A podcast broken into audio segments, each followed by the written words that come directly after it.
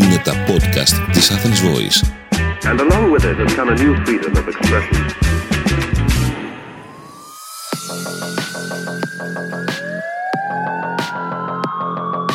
Ακούτε το podcast Criminal Minds της Athens Voice. Η συγγραφέας Μενή Φιλιππίδη ερευνά τα εγκλήματα και τις τραγικές ιστορίες που συγκλώνησαν την Ελλάδα και τον κόσμο.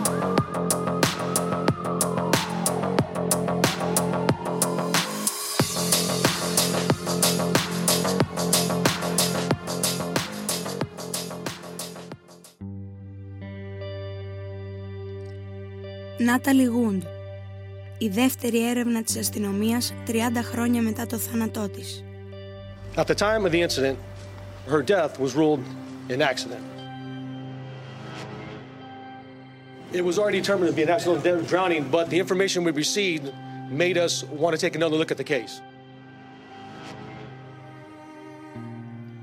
Το Νοέμβριο του 1981 η Νάταλι Γούντ και ο άντρας της Ρόμπερτ Βάγνερ κάλεσαν τον συνάδελφό τους ηθοποιό Κρίστοφερ Βόκεν σε μια κρουαζιέρα στο νησί Καταλίνα με το σκάφος τους. Ήταν το γιορτινό Σαββατοκύριακο των ευχαριστειών.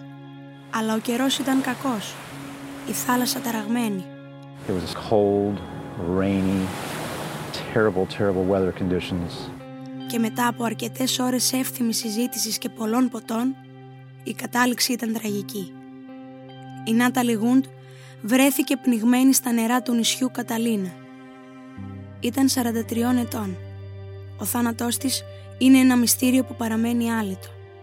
Actress Natalie Wood is dead at 43, the apparent victim of a drowning accident off Santa Catalina Island in California. Η Νάταλι Γούντ είχε μια λαμπρή πορεία στο Hollywood, ξεκινώντας την καριέρα της ως παιδί στον κινηματογράφο και την τηλεόραση. Το πέρασμα σε γυναικείους ρόλους έγινε με μεγάλη επιτυχία, πράγμα σπάνιο για τα παιδιά ηθοποιούς του Hollywood. Σε ηλικία 16 ετών ήταν η παρτενέρ του James Dean στο «Επαναστάτης χωρίς αιτία», για το οποίο ήταν υποψήφια για Όσκαρ. Ήταν η πρώτη φορά που διάλεξε η ίδια την ταινία που θα συμμετείχε, κόντρα στη θέληση των γονιών της που αποφάσιζαν έως τότε για τις επιλογές της. Η Γούντ ήταν παιδί Ρώσων μεταναστών. Natalie Wood was born Natalia Nikolaevna Zakarenko to Russian immigrant parents in San Francisco and grew up in poverty και η μητέρα της ήταν εκείνη που την όθησε και την καθοδηγούσε από πολύ μικρή στον κόσμο του θεάματος. A fortune teller predicting that her second child would be known throughout the world led her to obsess over Natalie. While Natalie Wood was renowned for her talent and star quality from a very young age, it's hard to know whether the actress would have entered the entertainment field herself if she'd never been groomed for the cameras by her mother. Δύο χρόνια αργότερα, παντρεύτηκε τον Ρόμπερτ Βάγνερ, επίσης ηθοποιό. Και οι δυο τους έγιναν ένα από τα πιο όμορφα και αγαπητά ζευγάρια του Hollywood. I'm an actress and a wife, a mother. Η καριέρα της άρχισε να απογειώνεται με ταινίες όπως το West Side Story. I did get the right to choose West Side Story. She was one of the few women that had that power. Ή το πυρετό στο αίμα του Ελία Καζάν, όπου συμπρεταγωνιστούσε με τον Warren Beatty και πολλές ακόμα ταινίες για τις οποίες κέρδισε υποψηφιότητες για Όσκαρ.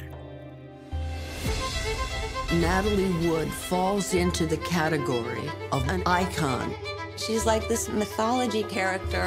She had a big heart, and that showed up in her work. Οι φήμες ότι υπήρξε ειδήλιο με τον Warren Beatty δεν επαληθεύτηκαν. Ωστόσο η Γούντ και ο Βάγνερ χώρισαν μετά τα γυρίσματα του Πυρετός και αίμα και η Γούντ παντρεύτηκε ξανά. Wagner admitted that Natalie's stardom and his own insecurities probably tore them apart. It was basically my inadequacy that didn't make it work. It made me feel very sad and very brokenhearted. I felt that I had failed in the relationship and I never thought that I'd ever get it back again. Τη δεκαετία του 70 έκανε ένα διάλειμμα από τον κινηματογράφο. Έπαιζε σε τηλεοπτικές παραγωγές και μεγάλωνε τις δύο κόρες από τους δύο της γάμους. Στην πορεία πήρε διαζύγιο από τον δεύτερο σύζυγό της και παντρεύτηκε ξανά τον πρώτο, τον Ρόμπερτ Βάγνερ. Both of them were besotted with each other. After they got divorced, they went on to other partners and had children. But those marriages didn't work out, and eventually they found each other again and got back together and got married a second time. Το Νοέμβριο του 1981, η Natalie Wood και ο Christopher Walken έκαναν γυρίσματα για την ταινία Brainstorm. Η κρουαζιέρα στην Καταλίνα ήταν μια καλή ευκαιρία οι δύο ηθοποιοί να διασκεδάσουν, να χαλαρώσουν και να συζητήσουν σχετικά με την ταινία. Wood and her husband, Robert Wagner, frequently visited Catalina Island on their yacht, Splendor, and had decided to embark on the familiar trip after Thanksgiving. Actor Christopher Walken and the yacht's captain, Dennis DeVerne, joined the couple. Ο Ελαφοκυνηγός ήταν η ταινία που είχε πρόσφατα χαρίσει Όσκαρ ερμηνεία στον Christopher Walken, ενώ η Natalie Wood, αν και πολλές φορές υποψήφια, δεν το είχε κερδίσει ποτέ. Well, young lady, what's your name? Susan Walker, what's yours? I am Gypsy Rose Lee. I'm never going back. Ο Ρόμπερτ Βάγνερ δεν είχε καταφέρει να κτίσει καριέρα στον κινηματογράφο και είχε στραφεί στην τηλεόραση. Εκείνη την εποχή πρωταγωνιστούσε στη δημοφιλή τηλεοπτική σειρά Heart and Heart. Στις 28 Νοεμβρίου το απόγευμα, στις 5 μετά μεσημβρίας, οι τρεις ηθοποιοί είχαν βγει στην ακτή με τη φουσκωτή λέμβο του γιότ και έπιναν κεφάτι σαμπάνια σε ένα δημοφιλές μπαρ ρεστοράν της Καταλίνα. Στις 7 μετά μεσημβρίας απολάμβαναν το δείπνο τους ενώ συνέχιζαν να πίνουν σαμπάνια. Όταν έφυγαν, γύρω στις 10 και μισή μετά μεσημβρίας, ο βραδινός μάνατζερ του εστιατορίου ανησυχούσε αν θα έφταναν ασφαλείς στο γιότ επειδή φαίνονταν πολύ μεθυσμένοι. Έτσι, κάλεσε τον υπεύθυνο ασφαλείας του λιμεναρχείου και του ζήτησε να βεβαιώσει ότι η συντροφιά των τριών έφτασε σώα στο γιότ.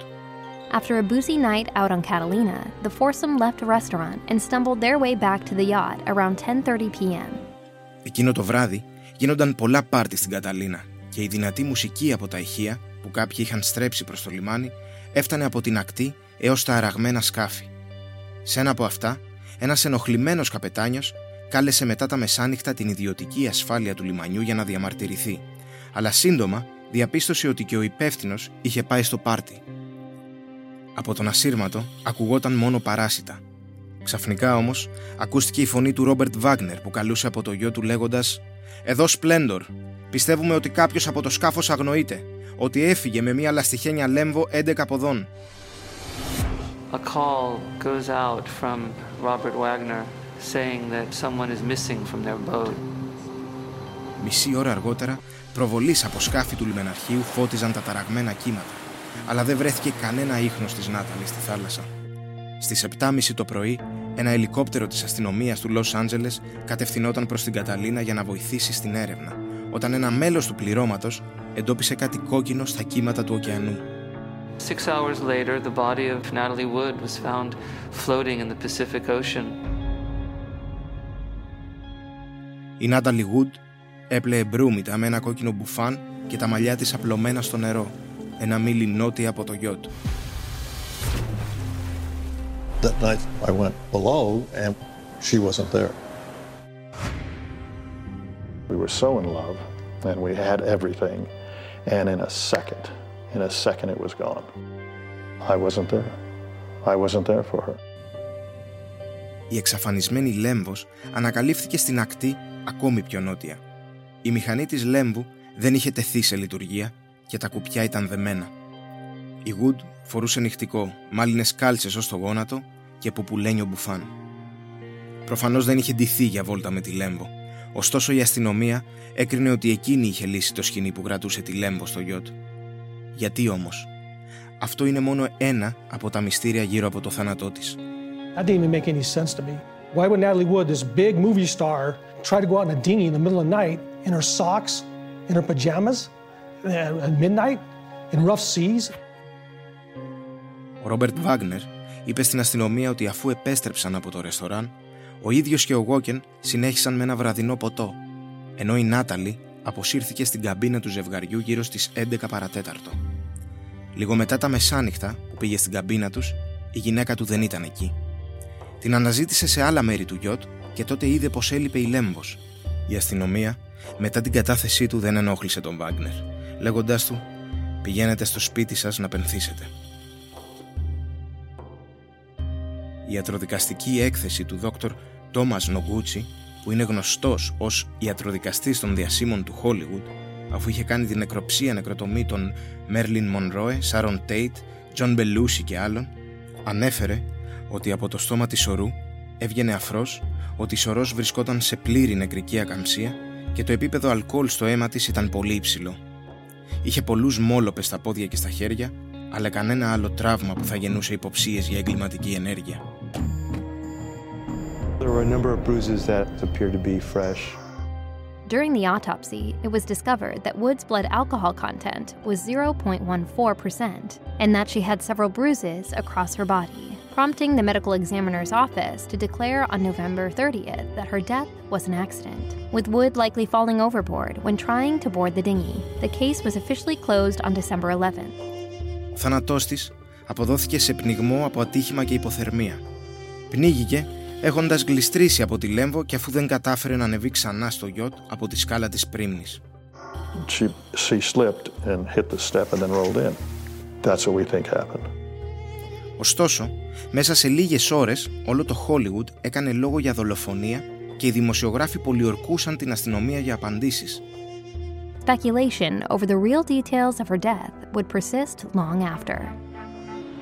Πως κανείς από τους δύο άντρες της συντροφιάς δεν είχε αντιληφθεί ότι εγκατέλειψε το γιότ μέσα στη νύχτα μεθυσμένη; The suspicious aspects of Natalie Wood's death would keep the public from accepting it was an accident for four decades. Η έρευνα της αστυνομίας πήρε νέα τροπή το Νοέμβριο του 2011 όταν ο Ντένις Νταβέρν, ο καπετάνιος του γιότ, δήλωσε δημόσια ότι είχε πει ψέματα στην αστυνομία κατά την αρχική έρευνα. In 2011, the Los Angeles County Sheriff's Department reopened her case after receiving additional information. That same year, Dennis DeVerne explicitly stated that he had lied to the police during the first investigation, claiming that Robert Wagner, who he heard get into a heated argument with Wood, was responsible for the actress's death. I was the captain on Robert Wagner and Natalie Wood's yacht. Just didn't want my whole life to go by without having the truth come out. Σύμφωνα με τη νέα του κατάθεση, η Wood και ο Wagner είχαν καυγαδίσει εκείνο το βράδυ. There was a tremendous fight between them that night. The fighting went back to the back of the boat and they just carried on and carried on and then it was quiet. Υποστήριξε ότι η Wood φλέρταρε με το Walken, ότι ο Wagner ζήλεψε και έξαλλος από θυμό πήρε το μπουκάλι με το κρασί και το έσπασε πάνω στο τραπέζι. Natalie puts on the kettle to have a cup of tea. I light a couple candles. I opened a bottle of wine. Natalie and Christopher continued to giggle, just having fun. And then Robert Wagner, out of the clear blue, picked up the bottle of wine and smashed it. It breaks and goes everywhere, and he yells at Walker, What are you trying to do? F my wife? Αργότερα, είχε εμποδίσει τον Ταβέρ να ανάψει τους προβολείς αναζήτησης και να ειδοποιήσει τις αρχές μετά την εξαφάνιση της Wood. I said to Robert Wagner, maybe I should turn on the searchlight. He said, don't do that. He says, Well, maybe we should get on the radio and call somebody. And Robert Wagner says, No, we don't want to call anybody. Let's just wait and see if she comes back. Ο Νταβέρν θεωρούσε ότι ο Βάγνερ ευθυνόταν για το θάνατό της. In 2011, Davern was asked by NBC News whether he thought Wagner was responsible for Wood's death, and he answered, Yes, I would say so, yes. Ο Κρίστοφερ Walken προσέλαβε δικηγόρο, συνεργάστηκε με την έρευνα και δεν θεωρήθηκε ύποπτος από τις αρχές. Το πιστοποιητικό θανάτου της Νάταλι Wood τροποποιήθηκε και ο θάνατός της αποδόθηκε σε πνιγμό και άλλους απροσδιόριστους παράγοντες. By 2013, Wood's cause of death was changed to drowning and other undetermined factors. Το Φεβρουάριο του 2018, ο Βάγνερ, σήμερα είναι 92 ετών, θεωρήθηκε πρόσωπο ενδιαφέροντος, ένας εφημισμός για το ύποπτος. And five years later, Wagner was declared a person of interest in the case, although he continues to deny any involvement. Η αστυνομία δήλωσε ότι γνωρίζει πως ο Βάγνερ ήταν το τελευταίο άτομο που ήταν με τη Wood πριν εξαφανιστεί. I believe that Robert Wagner was with her up until the moment she went into the water. I don't think there's a day that has ever gone by that I haven't thought about Natalie. Η έκθεση του ιατροδικαστή το 2013 ανέφερε ότι η Wood είχε ανεξήγητους φρέσκους μόλοπες στο δεξί αντιβράχιο, τον αριστερό καρπό και το δεξί γόνατό της, μία γρατζουνιά στο λαιμό και μία επιφανειακή γρατζουνιά στο μέτωπό της. Είναι πιθανό να είχε δεχτεί επίθεση πριν πνιγεί. The report reads The location of the bruises, the multiplicity of the bruises, lack of head trauma or facial bruising support bruising having occurred prior to entry in the water. Πολλά βιβλία γράφτηκαν για τον ξαφνικό θάνατο της Νάταλι Γούντ, ενώ η ζωή και η καριέρα της εξιστορούνται στην τηλετενία του 2004 «Το μυστήριο της Νάταλι Γούντ». We have not been able to prove that this was a homicide, and we haven't been able to prove that this was an accident either. The ultimate problem is we don't know how she ended up in the water.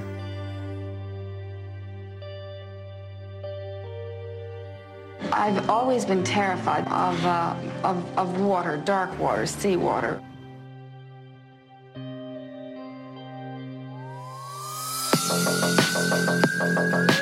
Ήταν ένα επεισόδιο από τη σειρά Podcast Criminal Minds της Athens Voice. Έρευνα κείμενο Μιμή Φιλιππίδη. Αφήγηση Αργυρό Θεοδωράκη Στέλιος Μοίρας. Sound Design Δάφνη Γερογιάννη. Ηχοληψία Δημήτρης Ντάφης.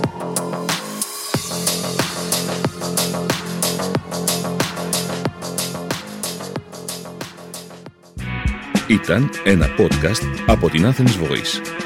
Μπορείτε να ακούσετε τα podcast της Athens Voice στο athensvoice.gr και στο Spotify, στο Apple Podcast και το Google Play Music.